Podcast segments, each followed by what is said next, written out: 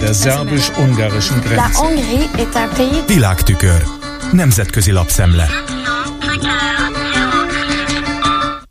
Köszöntöm a hallgatókat. Először néhány mondat a tegnapi osztrák parlamenti botrányról, amely bőséges nemzetközi visszhangot kapott. A szélső jobboldali osztrák szabadságpárt képviselői nem voltak hajlandóak meghallgatni Volodymyr Zelenszky ukrán elnök videóüzenetét, és látványosan kivonultak az ülésteremből. De talán ennél is kínosabb, hogy a szociáldemokrata törvényhozók jó része szintén távol maradt az eseménytől. Köztük Pamela Rendi Wagner, a párt vezetője, és és egyben külpolitikai szóvivője.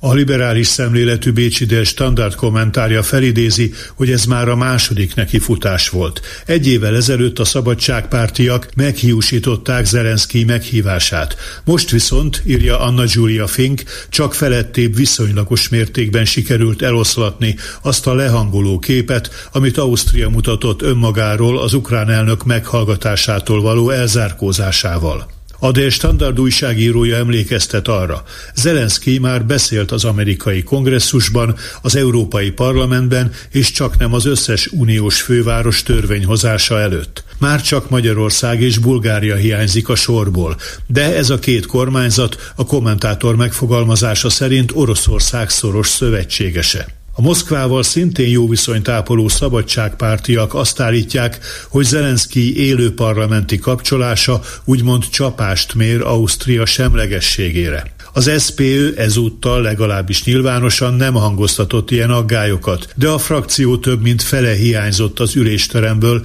Zelenszky beszéde alatt. Rendi Wagner pártvezetőnő betegségre hivatkozott ugyan, de csak megkésve, és elmaradt részéről az Ukrajna melletti kiállást jelző szolidaritási állásfoglalás, jegyzi meg a De Standard kommentátora, aki szerint ez a nagy létszámú távolmaradás magyarázatot követelt volna a szociáldemokraták részéről. A lap bírálja a néppárti vezetésű osztrák kormányzatot is, amiért az nem hajlandó érdemi vitát folytatni arról, milyen következmények adódnak az ukrajnai háborúból az ország biztonságpolitikájára nézve. Az rendben van, írja a kommentátor, hogy a kancellár leszögezte, Ausztria csak katonai értelemben semleges, politikailag nem, és Ukrajna mellett áll. Azt viszont végig kellene gondolni, hogy egy szuverén állam megtámadása választóvonalat jelent, és hogy Ausztria úgy folytat semlegességi és békepolitikát, hogy közben implicite élvezi a NATO védelmét. A diplomácia és a NATO nem mond ellent egymásnak, hangsúlyozza Anna Julia Fink. Most pedig egy hír arról, amelynek főszereplője Manfred Weber, az Európai Néppárt bajor elnöke, témája pedig a jogállamiság. Az érintett állam azonban ezúttal mégsem Magyarország, hanem Görögország. Az Euraktív brüsszeli uniós hírportál beszámolója szerint Webernek nem sikerült meggyőznie az Európai Parlamentet arról, hogy a jogállamiság görögországi helyzete az ország saját belső ügyét képezi, hogy nem olyan európai téma, amelyet meg kellene vitatni az unió parlamentjében. Az EP a zöldek kezdeményezésére a szociáldemokraták és a centristák támogatásával áprilisban kíván szavazni a görögországi helyzetet értékelő állásfoglalásról.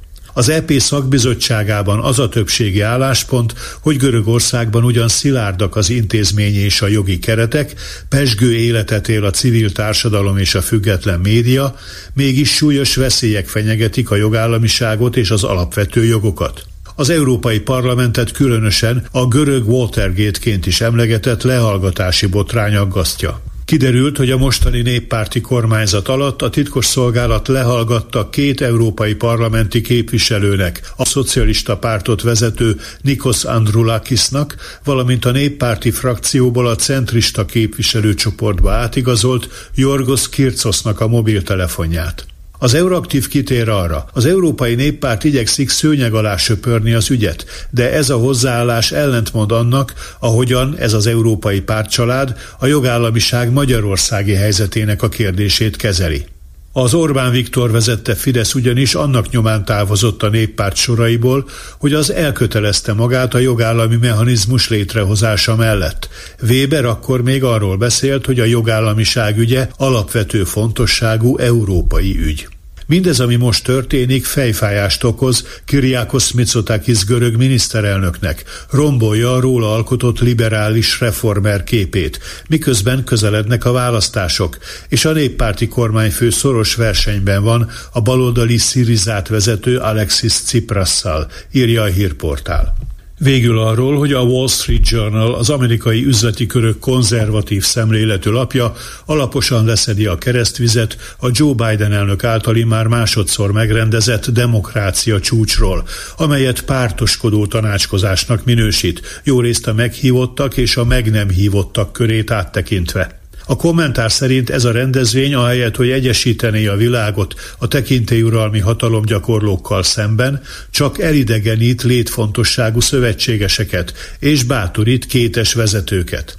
Külön kiemeli Orbán Viktornak, a republikánusok kedvencének az úgymond kis stílű távoltartását a konferenciától. Igaz, hogy Orbán populizmusa árthatott a magyar demokráciának, de azért Magyarország mégsem kevésbé demokrácia, mint Irak, Angola és a Kongói Demokratikus Köztársaság, írja a Wall Street Journal. Ez volt ma a Nemzetközi Média Szemle Kárpáti Jánostól. Köszönöm a figyelmüket. Hungary's government sees building it. szerbus-ungarischen Grenze. Nemzetközi lapszemlét hallottak.